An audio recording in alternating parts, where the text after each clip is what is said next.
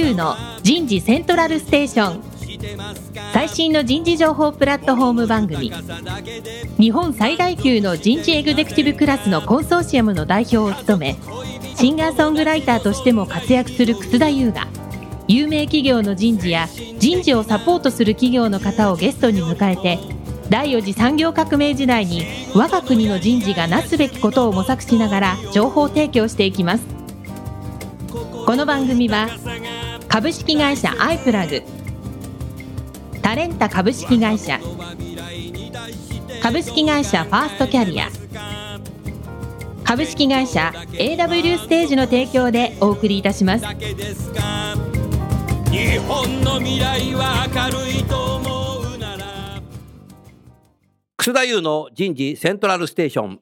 最新の人事情報プラットフォーム番組パーソナリティの楠田優です、えー今日は東京港区海岸一丁目竹芝の駅の前にある川崎重工さんの東京本社のフロアから番組をお送りいたしましょう田村彩の健康ポイント。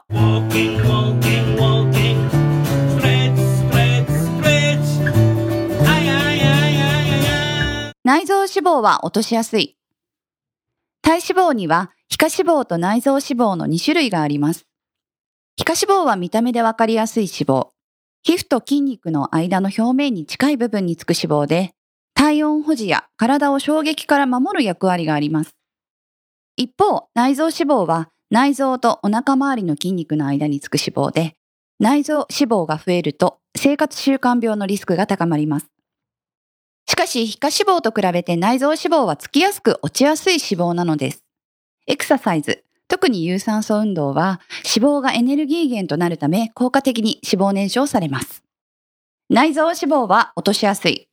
へえそうなんだ僕なんかお腹がさ山田さんドラえもんみたいになってきちゃってぷにゅぷにゅぷにゅぷにゅみたいな まずいねこれ今日ね僕のためにそれ作ってきたのその原稿は、はい。ありがとうございます。早速、ゲストの方をご紹介したいと思います。川崎重工業株式会社コーポレートコミュニケーション部部長の鳥居隆さんです。鳥居さんどうぞよろしくお願いします。はい、よろしくお願いします。続きまして、株式会社ファーストキャリア営業本部本部長の池田和志さんです。池田さんどうぞよろしくお願いします。よろしくお願いします。さあ、今日のテーマは、川崎重工業が大切にする採用と育成のブランディングになります。鳥居さん、どうぞよろしくお願いします。はい、よろしくお願いします。まずね、最初に、その、御社の川崎重工業さんの少し事業概要についてご説明いただけますか？。はいい。当社はですね、1878年にまあ、川崎正蔵という、まあ、創業者。お名前がね、もうそのままなんですね。人の名前なんですよね、川崎というのはですね。うんうんが、実は築地に造船所を開設したのが始まりでございますね。そうなんですね。東京なんですね、実はですね。うん。うんそしてまあその後1896年に神戸に移りまして、はい。まあ株式会社川崎造船所と、まあ、株式会社になったというのが1896年になります。はい。でこの時あの川崎正蔵はまあ創業者ではあったんですけれども、うん。初代社長はですね、松方幸次郎と言いまして松方正義の三男、なるほど。まあ、当時あのまあ1896年の時点で、まあ、川崎正蔵もほとんど60歳ということだったのでなるほど。松方幸次郎は当時30歳ということで若いんですよ。30歳のお人に社長を託すと。え、そうなんだ。そうなんです、実は。これはすごいです。ということです。なるほど。それで、まあ、松方幸次郎、ね、あのー松方コレクションって有名な方でございますけどね。はい。えーこの方が初代社長になります。で、うんなられましたらですね、まあ、造船所のいろんな設備投資とかをずっと始められるんですけれども、うんその後、多角経営にすぐに乗り出しまして、なるほど。もうその10年後には鉄道車両の事業を始めると。まあ、神戸でですね。川崎重工さんの鉄道って、最近ではニューヨークの地下鉄。はい、そうですね。ありがとうございます。有名ですけど、ええええもうこの時期からやってるんだ。そうなんですね。はい。そうなんですねで、その後、もうまたさらにですね、16年後ぐらいですね、はいには、今度航空機の事業を手掛けると。なるほど。まあ、これあの第一次世界大戦の時にですねヨーロッパに松方社長が行った時にもう飛行機が非常に活躍しているというのを見て、なるほど。これから飛行機の時代になるというふうに判断してですね。でフランス性があるね。そうですね、うん。フランスからそういう技術を導入するということで、まあ、航空機の制作を開始したということなんです。うん。で、まあ、これでもう、実はこの時点で陸海空のあ乗り物をなるほど。一応もう手掛けてると。なるほど。いうことになりましてですね。うん。まあ、早々にそういう基盤を作ったとはい。いうことであります。うん。まあ、その後、戦争とかですね、いろいろございますけれども、戦後、また大きく変わります。はい。戦後、まあ、あの、GHQ によってですね、うん航空機の開発を止められたときに、あーまあ、航空機の技術屋さんたちがですね、うん手掛けたのが、うんまあ、二輪車用のエンジンということで、まあ、バイクのエンジンですね。なるほど。はいで、ここで初めてバイクの川崎というのが始まるわけなんですね。そういう経緯があるんだ。そうなんですねこ。れ1952 2年。年。はい。はい。昭和45昭和年27年だ。そうですね、はい。45年終戦ですから、あそうだね。の7年後。7年後。7年後なんだね。はい、には、はいそういうのを着手するということになります。それから意外と、まあ、1969年、これ実はまあ今はね、ロボットの時代だとかいろいろ言われてますけども、はい今ははいそうですね。まあ、69年にですね、まあ、昭和44年になりますけど、初めて日本でロボットを製作すると。1969年に産業用ロボットをもう開発する。そうです。これはまあ、アメリカから技術導入してますけども、うん日本で初めてそういうロボットを作り始めたということ初なんですねそうなんですね。はい。それからまあ、その後、1976年にはこうガスタービン、まあ、要するに航空機のジェットエンジンをはい。陸上に下ろして発電機に使うというような技術をやりましたし、それから81年にはですね、まあ、LNG 運搬船なんかを日本で初めて、船も作ると。うんはい。それからまあ、結構あの、これ NHK のプロジェクト X なんかにも取り上げていただいたんですけども、92年に92年。英仏海峡トンネル、要するにドーバー海峡トンネルですねの掘削。これをフランス側から掘った掘削機。これを2機をですね、私どもが受注して掘削をいたしました。これすごいな。すごいですね。すごいんで。これはまあ鉄道専用のトンネルではありますけれども、うんまあ国と国境間を結ぶね、うんやっぱり一大プロジェクト。すごいですよねそうですね。まあこの実績があったからこそ、東京湾のアクアラインはい。のああいう掘削につながってくるわけですね。なるほど。はい。まああれも海底トンネルでありますけれども。あれね、あのー鳥居さんね、僕の長男ははい千葉県の君津に住んでるんですよ。はいだから毎回あそこ通ってたけ ど、今聞いて、あ、そうかと。そうなんです。川崎重工さんだったんですね。そうですね。まあ、あの、弊社だけじゃないんですけどね、他の他社さんのそういうトンネル掘削機も活躍してるわけですけども、その中の一つとして私のものもあったということであります。はい。いろいろ手掛けてらっしゃいまあます、そういうことで、まあ、あの、実は2016年、はい。3年前にはですね、創立120周年を迎えまして、120周年になりましたか。はい、今ちょうど創立123年を超えたところということになります。うんなるほどはい。で、えっ、と、あと、会社の概要でございますけども、まあ大体売上高、まあ大体約1兆6000億円。はいそして、まあ連月の従業員が大体3万5000人。うんまあ連月子会社数が100社弱と。まあこういう規模の今、グループになっているわけであります。はい。で、まあ売上高ですけども、まあ先ほど言いました船とか車両もございますけども、うんやはり航空中、うんそれからプラント関係、はい。それからモーターサイクル、うんそれからまあ精密機械ロボット、この辺が主力でやってるとなるほどいうことになります。なるほどはい。すごいな。すごいですね。で、まあ私どもあの、ミッションステートメントというのがございまして、はい。まあ私どもの企業が何を目指すのかというところですけども、うんまあ世界の人々の豊かな生活と地球環境の未来に貢献するグローバル川崎というのが、これが私どものミッションステートメントになっております。なるほどはい。で、まあ、あの、私のやってる仕事、コーポレートコミュニケーションというのはですね、まあ、これを基本的には、まあ、それに共感した人たちが従業員になってますので、なるほど。まあ、インナーの人たちにですね、はい。まあ、常にそれを意識していただけるような、うん。まあ、そういったことをですね、やっておりまして、はい。で、その社員の人たちが、その共感した人たちが、やはり外の人に対して、はい。まあ、そういうふうな自分たちの会社はこうであるとか、うん。まあ、製品も当然送り込むわけですけれども、はい。まあ、そうしたことによって、アウターの人たちもそれに対して共感を得られれば、またさらにそのミッションステートメントを、お客様であり、はい、株主様であり、はい。はい。学生であったり、地域の方々でもありますし、取引先もそうですし、うん。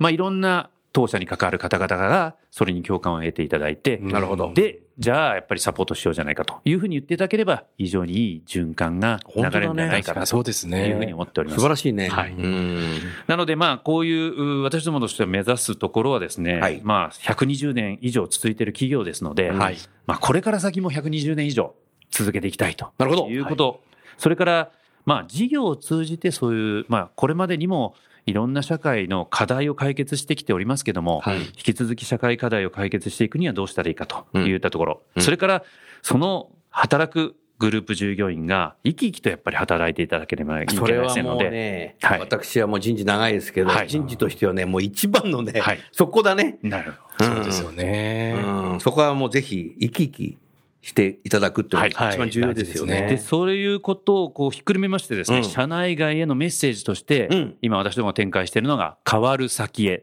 ということ これがいい。こ川崎ということです、ね。そういうことですね。はい。れテレビでもね、はい。はい。やってらっしゃる。これあの、弊社の社長もですね、金花という社長なんですが、はいはい。やっぱり変わっていかないといけないとうんいうことで、うんそういう自分たちが、変わることによってそうです。先があると。変わって一歩先へ向かって変わって挑戦していこうという言葉と、うんそれから社会が変わっていくその一歩先へ私たち行きますとなるほど。いうアウターへのメッセージ両方のメッセージインナーとアウターへ両方へのメッセージを込めて変わる先へとしております。素晴らしいね。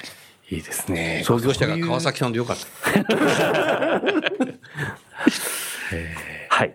で、まあ、あの、会社の概要としてはですね、そういったことでやってるということでございます。はい。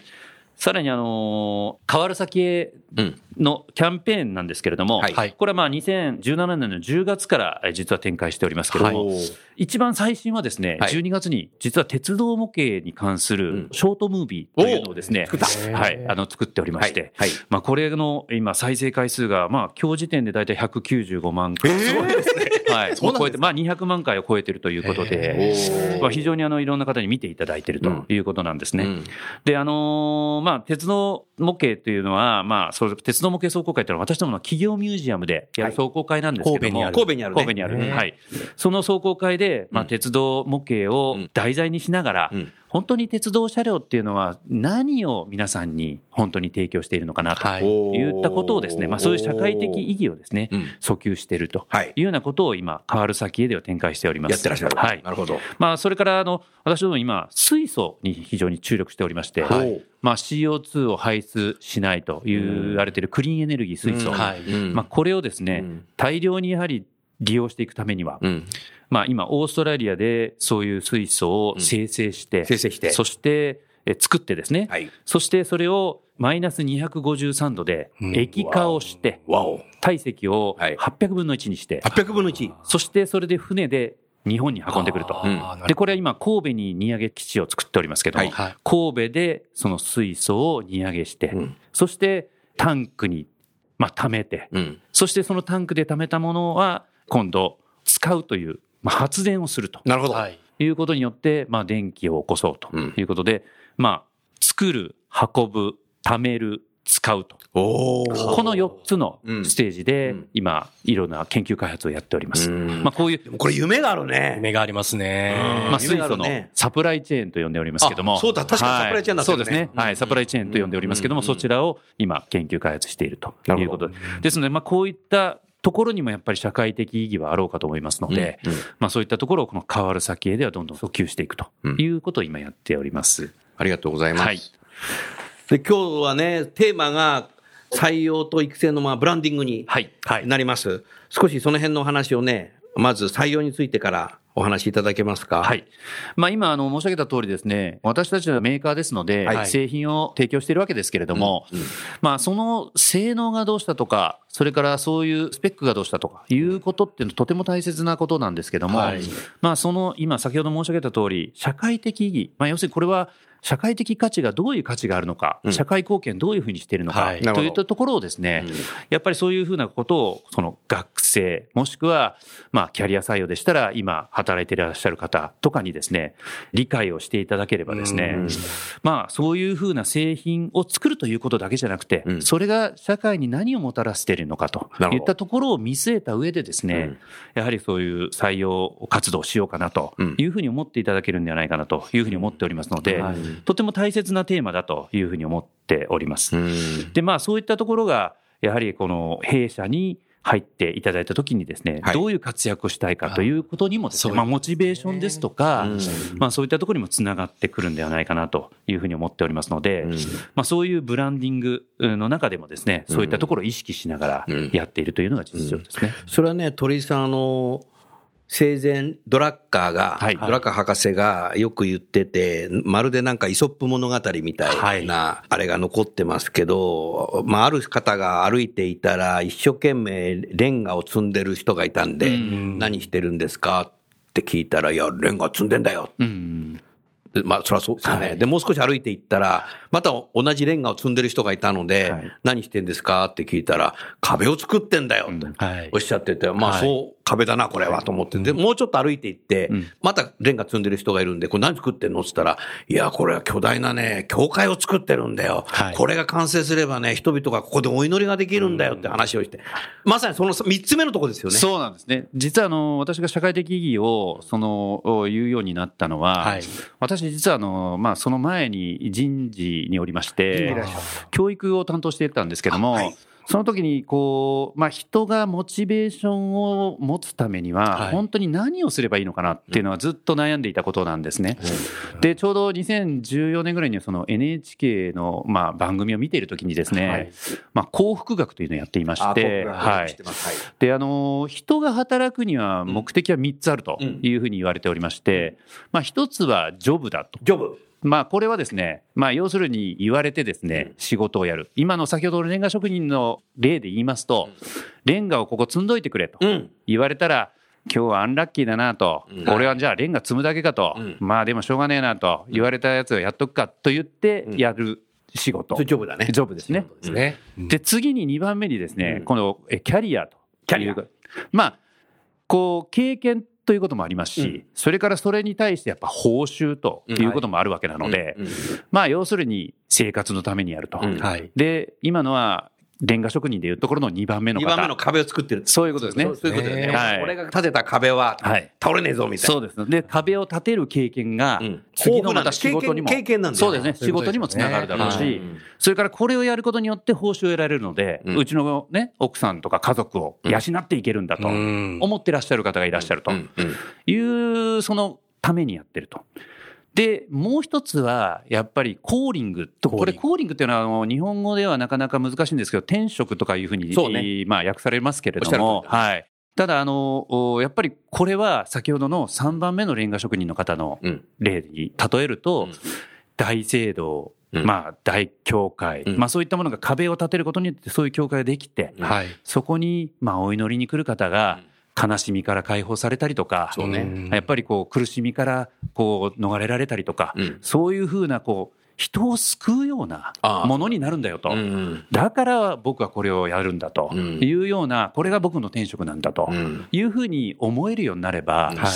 仕事への取り組み方っていうのは全く違うよね。全然違う。全く違うよね。はい。うんと思うんですね。うんなるほど。なので、やはりこの製品、まあ、例えば私ども鉄道車両って言ったら、もうビジュアル的にも分かるので、はい。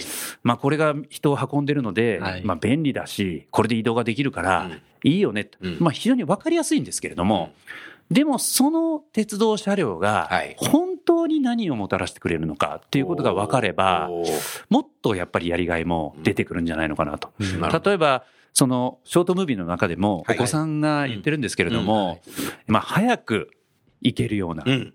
電車を作ってほしいと。で、それはなぜかというと、おばあちゃんに会いたい。早く会いたい。早く会いたい。えおー。で、さらにおばあちゃんと一緒にいたいんだとうん。いうことをやっぱり言ってるんですけど、うん。それってどういうことかというと、おばあちゃんに早く会えて一緒にいることができる時間を作ってるということなんですね。うん。ですから鉄道はただ移動してるだけなんですけどう、ん。それが早く移動できることによって、うん。生まれる時間っていうのができるので、うん。その時間がまた自分の好きなことであったりとか、おー違う時間を使うことができるなるほど。っていうことなので、それはね、おばあちゃんもね、早く孫に会いたい。それは買いたいですよね。なのでう、んそれが早く快適に行ける。なるほど。で、さらにそれが時間が作ってくれるうんおっしゃっといたね。というようなことはやっぱり社会的意義があるわけなので、感動するね、それ。そうですねで。すからまあ、鉄道ということだけではなくて、その先にあるもの、うん。まあ変わる先へじゃないんですけど、あその先へあるものですね。うんそういったものをやっぱりどう、まあ従業員も、うんそれからそういう先ほどのステークホルダーの方々も、うんまあお客さんもそうだし、取引先もそうだし、皆さんそうやってそういう理解をしていただければ、うんやはりその製品、その会社への見方、うんこれはイコールブランドうんというものが変わってくる。うんそうすると人も変わってくるんだよと。鳥居さんね、僕ももう66ではいサラリーマンやってた時代もありますけども、仕事は楽しい時もあるけど、辛い時もあるんだよね。そうですね。あるよねありますね。だけども今みたいなさ、こんなんか夢はい。はい。があると、うん辛くても頑張れるなってなったらそうですね。あるよね。えーなんかまた明日あの仕事かみたいになるとさ、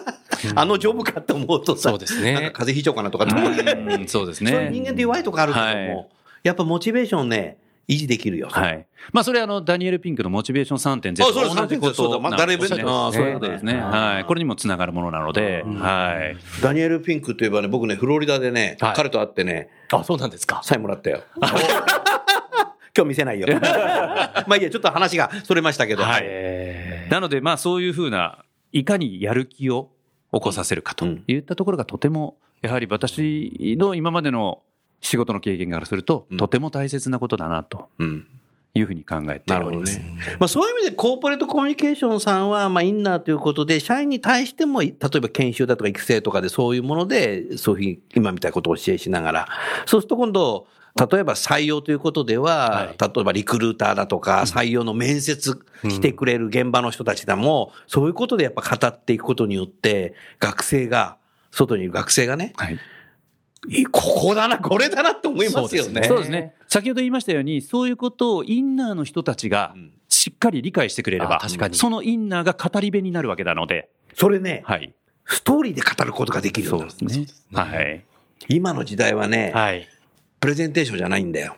違うんですね。ストーリーテイリングだよ。あ、ストーリーテイリング。まさにさ、YouTube でさ、 TED 見たことあるでしょ？あります TED ってあれさ、ストーリーテイリングじゃない？確かにそうですね。全然後ろにパワポないんだよ。はい。ストーリーで語る。はい。ね。目をつぶるとなんかイメージが出てくるっていうう。ーん。それをね、多分ね、やってんだなっていうふうに思いました、そうですね。あのーまあ、そういうふうなストーリーをいかにうん、そういう、例えばムービーに落とし込んで、うんそしてそれを見ていただいて、うんやはりその中で、そういうふうなやる気みたいなものとか、うんそういったもの、意識をやっぱり、うんまあ、導き出すとうんいったことがとても大切だと思うんですよね。はい。ストーリーテイリングでね、一番重要なのはね、はいまあ、 TED 見てたらわかるけどね、はい。ハッピーエンドなんだよ。うんだやっぱりそれが重要なんだよね。ああ、そうですね。ハッピーエンドに持っていくっていうのは重要ですよ。そうですね。まあ、そのやっぱり見たこととか、うんそれからはいそのストーリーを聞いたことによって、ワクワクするとか。ワクワクするはい。でね、ワクワクするとね、人に話したくなる。そうですね。親とかねはいそうですね。は 同期とか。で、その人たちがまた語り部になっていくと。あこれはね、すごいね、これ。そうですねまあ、。そういう循環ができると一番ブランディングとしては一番いいわけですね。ああの、人の口コミっていうのが一番とても大切でして、実はあの、広告とかっていうのは、はい。まあ、あの、大切なことなんですけど、うん。まあ、知っていただくためとか、うん。きっかけにはとても大切なことなんですが、はい。やっぱりあの、人から聞くことっていうのは信憑性という意味では、すごくそれが信じられるというか、うん。あまあ、ご経験があろうかと思いますけどおっしゃ、る通りですね。なんとなくこう、売り込みをされるよりは、うん友達から言われた方が、うんあ、そうなの？ってこっちの方がなんか信用できるなってやっぱり思いますよねね。それはありますね。はい、とても大切なことだと思うんですけど、うんそういう意味ではやっぱそういう本当にこう知ってる人たちが語っていくっていうことが、うん一人一人が語っていくことがブランドを作っていくということになるわけなんです。なるほどはい。やはりさ、はい。AI とかさ、はい。まあもしロボット作ってるけど、ロボットとかが出てくるとさ、はい。チャットボットじゃダメなんだよ。そこは。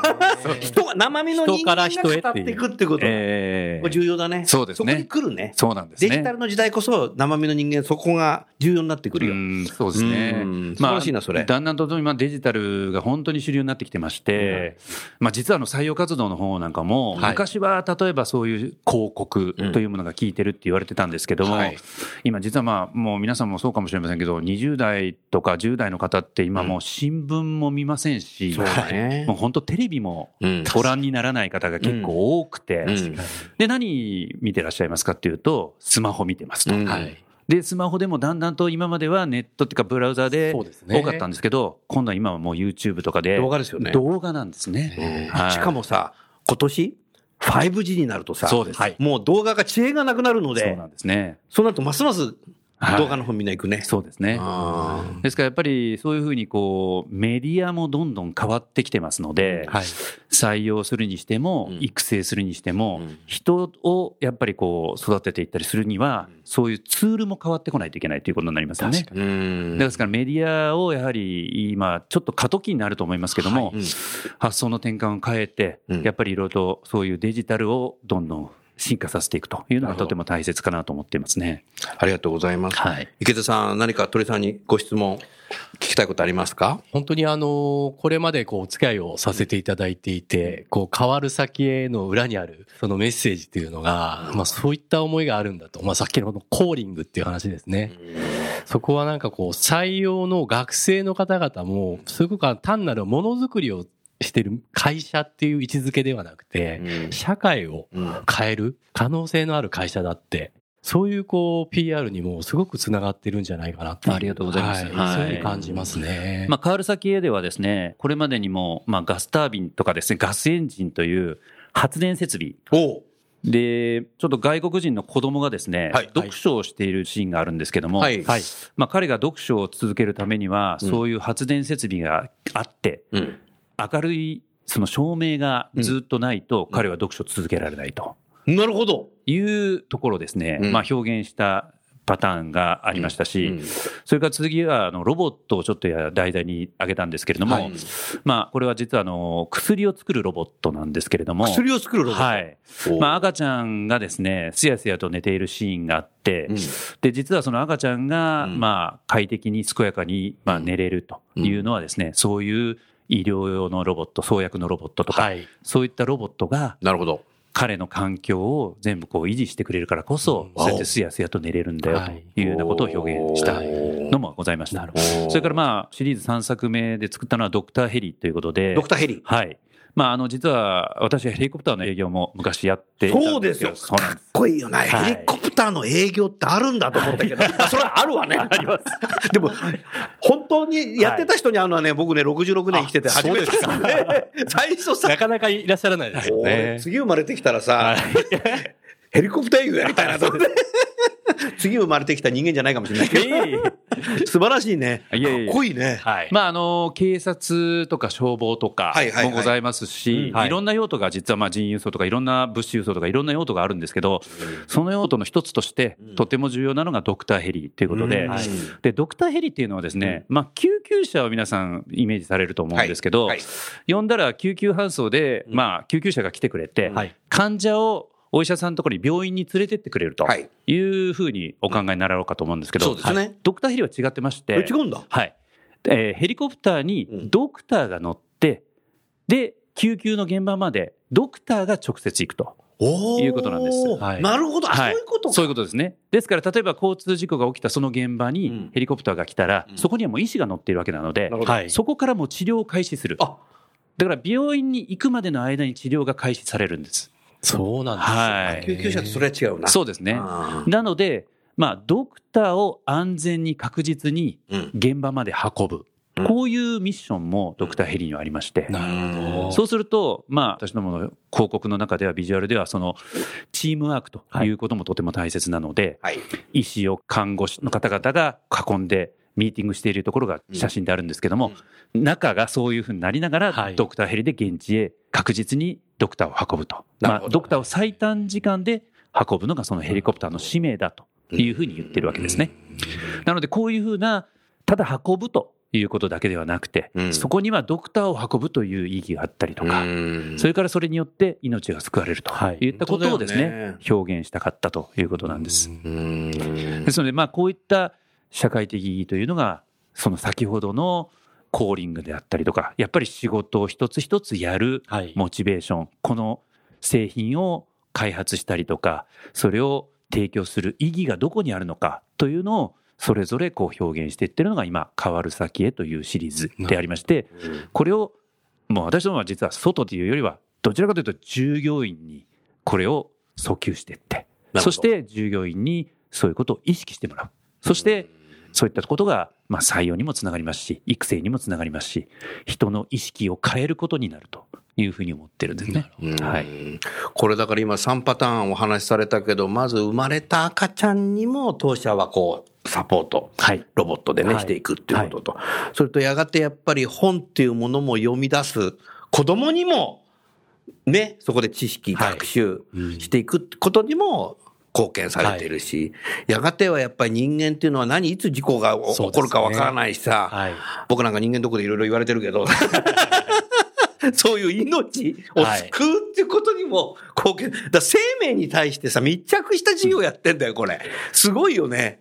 まあ、あの、本当に、まあ、幅広い。幅広いねはい。はい当社はですね、茶製品が、まあ、立海区含めてありますし、うんそれから、まあ、そういうインフラ製品であったりとか、うん本当にあの、幅が広いので、うん逆に言うと、ちょっと掴みどころがこう、難しいというところもああろうかと思います。はいだから、ブランド展開としては、製品が多すぎますので、なかなか難しいっていうのがあるんですけど、ともするとね、かつての御社のイメージっていうと、バイクでレースで優勝したぞみたいな、そこでかっこいいみたいなのあったそれもやってるしさ、でも、それだけじゃダメなんだよね。えーはい、そうですねそ。それも重要なんだけどね。そうですね。はい。まあ、あの、変わっていかない時代がね。そうですね。バイクのレースに関しましてはですね、うんあの、おかげさまで今、スーパーバイクっていうカテゴリーがあるんですけど、これあの、忍者？そうなんです。忍者をベースにしておりまして、さっきさ、ショールーム、あそこ1階はいに忍者があったんはい、でさ、ございます。これでかいな、160キロぐらいかなったら彼は知っててさ、はい。そうですね。びっくりしたね。はい。260キロだよとか。はい。何でも知ってんの彼。あの、川崎ファンですね。ありがとうございます。はいすごいね、あれね。はい、すごい速いです、ね。260キロもあんだ、あれ。もうレースはそうですね。そうですね。あまあ、あの、レースに関してはスーパーバイクというカテゴリーで、はい今実は、あの、まあ、スーパーバイクっていうのは市販車をベースにして、はいえーレースをしておりますので改造の範囲が限られてるんですねそうすると市販車の出来が良くないとレースに勝てないっていうことになってるんですけどもそれでまあジョナサン・レイというイギリス人のライダーが今乗っておりまして、はい実はあの5年連続チャンピオンを今これすごくないしております。はい。すごいね。川崎のバイクで。はい。5年連続？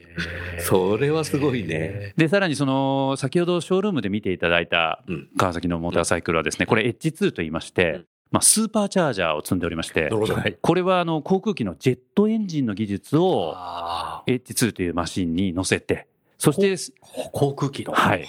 それであの加速力を増しているということで、はい。シナジーですね。だからやっぱ技術がさ、はい。新結合してんだよ。そうですね。あシュンペーターの教科書通りだよ。えっと、実はあの、そのジェットエンジンのスーパーチャージャーの部分もございますし、うん。あと、カウルといって、まあ、はい。はい風防ですね、うん。バイクの先頭部分、先頭部分。はい。空力を軽減する軽減する。役目がありますけども、うん。これもあの航空宇宙のうん。その空力の技術を応用して応用してんの？はい、そうです。大社はそういうのすごく多いよね。あの、新幹線なんかトンネルが多いからさ、あそうです。日本は。はい。そそう、トンネルの中入ってもうるさくないとかさ、はい。それから、あのーそそそういうのす衝撃波が起きないような形状すっごいこだわるじゃない。はいそういうのがこう事業横断的に利用できるそうですね。会社なんだよね。そね。それだけ研究しようとしたら大変だよ。はい。うん、それぞれ持ってるんだよね。ですから、まあ、そういう今、いろんなその幅広い製品、技術がございますので、はい。それをまあ横展開して技術シナジーをどういうふうにやっぱり生み出していくか。これがやっぱりイノベーションにもつながるということもありまして、うんまあそういったところに結構注力してですね、横展開、はいうんまあその横との情報交換とか、はいコミュニケーション。なるほど。まあこれもですね、うんどういうふうに活性化していくかというようなところもですね横のコミュニケーション私どもの課題でもあります。え今の学生さんって結構何やりたいとか、キャリア意識持ってたり、僕らの時代以上になんか夢持ってる人結構いるので、はい。それを実現させてあげる会社なんだなというふうに思ったね。うんうん、それはすごいね。そうですねうん。まああのいろんな自由なね、うんそういう発想で、うん今うちの弊社の社長の金原もですね、はい。どんどんそういう自由な発想でどんどん意見を言えるようなお会社の雰囲気をうんどんどん作っていこうと。行こうとまあ変わる先へもうんその一つのキャッチコピーであ、そうだね。そうだね。うん、そうだね。はい。まあそういうふうな意識を変えていこうというふうに今やっておりますね。うんはい。でそういう中で、その、育成のブランディングっていうことでは何か効果ありますか？これは。育成のブランディングという意味ではですね、やはりこう育成の中でそういうふうな形の、例えば研修とかもそうなんですけど、はい。教育の中でも、はい。今ブランドに関する講義なんかもやっておりまして、やっております。特にあの新入社員とか、はい。それからやっぱりシートで入社された方はい。とかにはですね、うん。結構あの研修をやっておりますし、はい。まあ場面場面でいろんなそういうブランドに関する意識を高めていただくとい。うようなことでやっておりますので、まあ人それぞれがその意識をそれ高めて、そそして、まあ、先ほど言いましたように、その人たちがブランドを作っていくという意識をですね、もうインナーでね。インナーでね。うん。語り部になるはい、そういうことですね。ね。ただそれは日頃だんだんとみんな忘れていきますので、まあそれを、そうですね。それをやっぱりリマインドするっていうか、あこの仕組みがとても大切なので、はい。ですので私どもは、えー例えばグループ法という社内誌であったりとか、あ、はいあ、グループそれから法ってのがあるんだ。はい。それからイントラネットっていう、まあ中のネットであったり、ウェブサイトであったりとか、そういったところで常にそういう情報をどんどんどんどん私どもがやってるんですけど、提供することによって、まあリマインドを起こさせるというか、うんなるほどはい、うんいうふうな仕組みもいろいろ一生懸命やっております。うん。これすごいね。はい。なかなかね。そうですね。でもやっぱり僕は鳥居さんはやはり現場にいて、ヘリコプターの営業もしたことあるはい。と同時に、はい総務はい。にもいらして、で、はい人事にも来て、はい。で、若い時に広報にいたので、再び広報だけど、今のはもう普通の広報じゃなくて、コーポレートコミュニケーションっていう、そうですね。そこにいるっていうの、何かさ、もうはい、これをやるために今、キャリア作ってきたような、計画されてたんじゃないかなと思っちゃって、今。いやいや、まあでも本当にあの、今までのキャリアが本当にあの、自分の中では経験が生きてると本当に思いますね。はい。それぞれのところにいたから、これ、そうですねできるんはい。先ほどのあの総務の時代にですね、はい。神戸に企業ミュージアム川崎ワールドというのがあるんですけども、はい。これもあの私実はあのプロジェクトマネージャーを担当しまして、やってた。はい。まああのゼロからその展示の企画、い。それから中のどういうふうなものを展示するか、うん。いったことも全部やってまいりましたので、うん。まあそういった経験で、そこにですね、まあ従業員とか従業員の家族の人とか、はい。それからまあ地域の人たちが来て、うんどういうふうなやっぱりこう、こと、感想を持つかっていうのは、フィードバックなんかも結構いろいろいただいたんですけど、はい。やっぱそういうところってとても大切なんだっていうことをやっぱり経験しましたので、やっはい。ぱそういった情報をやっぱり提供していく価値うんというのをですね、うん。まあ身に染みておりますので、まあそういったところをでぜひそういうインナーのコミュニケーションにですね、うん。生かしていければなということで今展開をしていますし、うん。まあ先ほどのイントラネットなんかもですね、はい。イントラネットっていうのは、もともと実は社内の電子掲示板でしたんで、はい。なるほど。これ実は情報企画部門がやってたんですね。うん。で、私があのコーポレートコミュニケーション部になってから、うんそれは私どもの方に業務移管してほしいというふうに申し出まして、なるほど。で、それは実は私どもやるようになったんです。うんで、それはなぜかというと、グループ法という紙はですね、うんまあ、それまでは年に5回だったのですけども、はいはいそれもですね、実は今、毎月発刊に増やしました。おそうなんだはい。ですから月間にしまして。月間はい。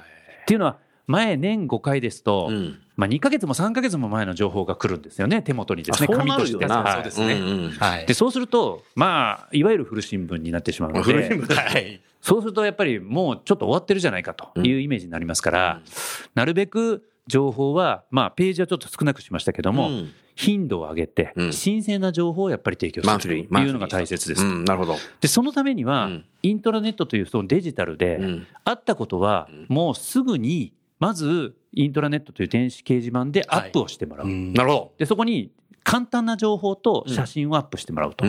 で、最近はちょっとそれにも動画を加えるようにしておりますけども、で、それをうん。溜め込んでいっておいて、うんで、その中からうん。深掘りしたら面白そうだなっていうのを今度グループ法の方で紙面で展開をすると。ああ、考えたな、それ。は。い。すごいね。で、そうすると、うん。紙面の方では見たときにはうん、さらに詳しい情報が見れるとうん。いうことになりますので、うん。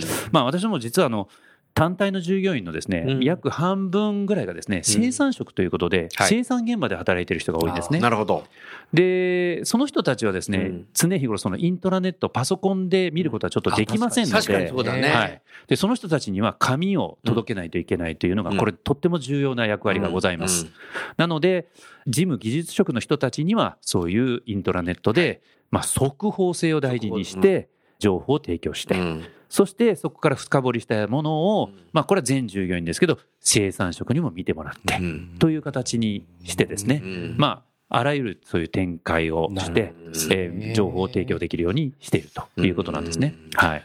鳥居さんはいろんなことをこう連携させていくことだとか、きめ細かくやるとか、はい。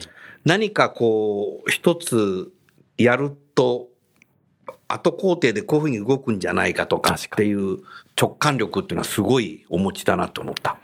うん、まあ、それちょっと自分でも、あの、どうなのかわかりませんけれどいや、も。これはね、客観視で。ああ、そうですか。ありがありがとうございます。うん。まあ、あの、クリエイティブな発想っていうのはとても好きな人間でして。一言で言うとそれだね。そうですね。クリエイティブですよね。あのいろいろとアイディアを考えたいですし、うんその変わる先へみたいなメッセージもそうなんですけコーどポレートコミュニケーションが変わる先になってるもんな。はい。うん。ですのでそういうふうなこう言葉だったりいろんなこうアイディアを生み出して、んそれをまあ具現化して展開していくっていうのに、まあ多分それこそ自分のコーリングはそれなんじゃないかなと思います。あ、氷がすごい。なるほどね。なんかその先に必ず人が存在していらっしゃいますよね。そうですね。まあ人人対人がっていう。あの基本的に僕は好きだっていうのがありますね。うんはい。なので、やっぱりもうみんなにやっぱり生き生きとワクワクして働いてほしいと。この会社ではですね、うんというふうに本当全員がそうなってもらったらいいなというふうに思ってますので、うん。まあそういう、まあ、ダイバーシティであったりとか、そういったいろいろ今働き方とか言われてますけども、やっぱり仕事を通じてね、企業だけじゃなくて人も成長すると。はい。いうふうな、やっぱり成長っていうのはとってもキーワードだと思うので、はい。やっぱそれで成長が感じられれば、この会社にいてよかったなと、うん。それからそれを通じて、その企業人であることを通じて、社会にこれだけ自分が貢献できるんだとうん。いったことが感じられればですね、もうみんなが生き生きワクワクとうんなるんではないのかなというふうに思いますので、ぜひそういうふうにもう、はい持っていきたいっていうのが僕の思いではありますですね。うんはい。今日のね、あの、池田さん、鳥さんの話を聞いてね、はい僕自身もワクワクしたのと、多分働いてる社員の方のエンゲージメントがね、僕高くなるんじゃないかな、っていうふうに思ったね。まあ日本のね、大企業は、まあ入社したと同時に、はい多分貴族意識は高いと思うんですよ。だからエンプロイサティスファクションも高いと思うのね。はい。それはね、はいやっぱこんだけ大きい会社にさ、入れてるっていうのね。はい。うん、だけど、いろんな企業僕訪問するけども、ちょっとやっぱりエンゲージメントが低いんじゃないかなっていうふうにね、はい思う企業もあるんですよ。だからこれは、当社すごいな。面白いですね。面白いね。はい。うん。だからやっぱり、すごい思ったけど、鳥さん自身がストーリーで語ってるからさおっ、しゃる通りですね。これはね、はい。すごい。楠田優のヒューマン・リソース・ミュージック。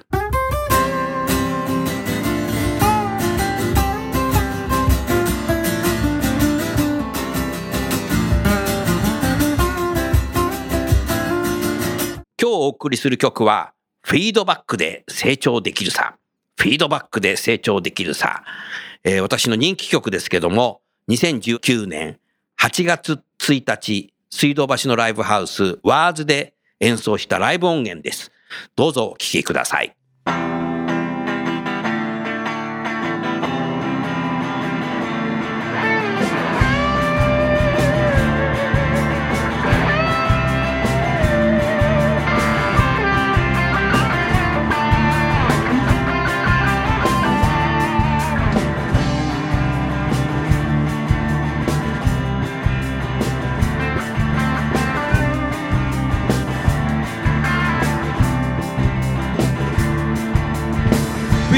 バックでムカついたとしても時間が経てば反省できる。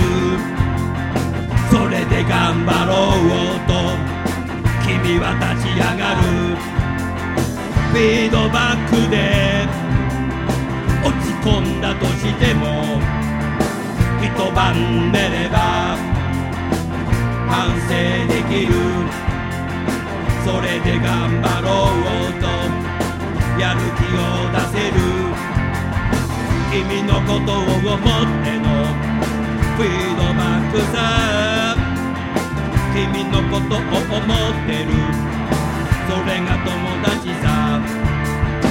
自分の声の録音を聞いた時俺ってなんでこんな声なのかと。ちょっとムカついたり。したことあるよね。自分の映る映像を見た時。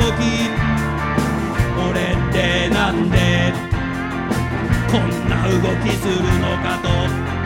また懐かしいなと。思ったことあるよね。自分は自分のことを客観的に見ることができないから君たちがするのさ。その時君たちはこういうのさ。その声もその動きもいつもの君だよとフィードバックでムカついたとしても時間が経てば反省できるそれで頑張ろうと君は立ち上がる。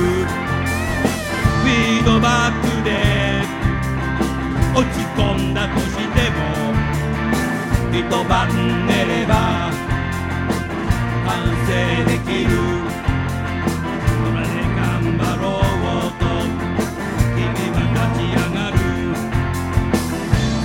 360度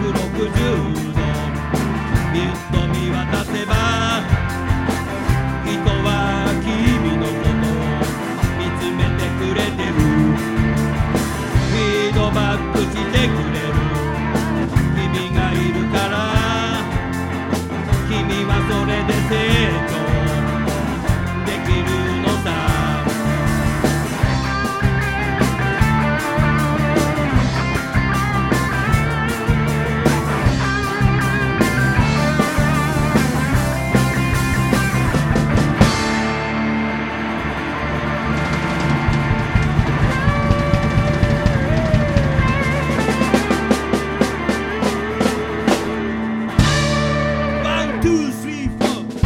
ドバックでムカついたとしても時間が経てば反省できる。それで頑張ろうと君は立ち上がる。フィードバックで落ち込んだとしても一晩寝れば反省できる。だろうとやる気を出せる。君のことを思ってのフィードバックさ君のことを思って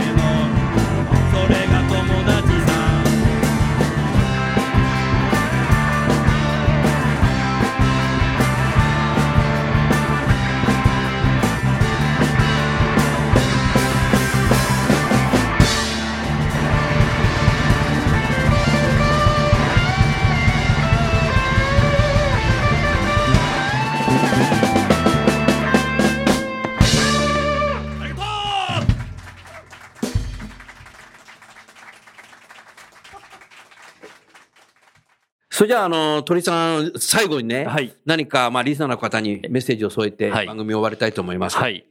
まあ、あの、本当に今日こういった番組に出させていただいて本当にありがとうございとんます。でもないです。はい。まあ、光栄なことですし、本当に、こういう人をですね、本当にあの、どういうふうに、まあ、育てていくかとか、それから人がどういうふうに生き生きワクワク働いていくかっていうのは、とてもまあ、これは実は、あの、もう、各社さん、皆さん共通で、うんはいそして、なかなか正解がない難しい世界でしてですね。そうですねはい。まあ、永遠の課題なのかもしれませんですよね。そういう意味ではね。うんまあそういう意味で言うと、まあそこに少し私はヒントとしてはそういう社会的意義みたいなものがあるんではないかなというふうにちょっと感じておりまして。いや、僕もそう思うな。はい。で、それをですね、実はまあ、あの、最近、国連が、あの、SDGs、まあはい。持続可能な開発目標というのを、うんありますありますよね。はい結局、あれを私、まあ、聞いたときにですね、はいまあ、これにもですね、とても通じるものがやっぱりあるんじゃないいや、のかな。繋がるよ、これ。そうですよね。繋がってるよね。そうですね。というふうに本当にあのちょっと感じましたので、はいまあ何かこういう私のですね、うん考えみたいなものをですね今日皆さんにお伝えしてですね、はい何か皆さんのなんかヒントにですね少しでもなればですね、本当にありがたいかなというふうに思っておりまして、はい。あの私もまだまだ答えが出たわけではないんですけれども、まあ、一生懸命その答え探しも含めて、はい。まだ続けていきたいと、まあ、冒険していきたいというふうに思っておりますので、またこれを聞いて何かこういうことあるよとか、はい。こういうのもしあるんじゃないのみたいなことがあれば、うん。ぜひまた私にも伝えていただければありがたいと思いますし、またご指導いただければなというふうに思っております。はい。はい。ありがとうございました。それでは最後にゲストの方をご紹介して番組を終わりたいと思います。川崎重工業株式会社の鳥さん、それから株式会社ファーストキャリアの池田さん、どうもありがとうございました。ありがとうございまありがとうございましした。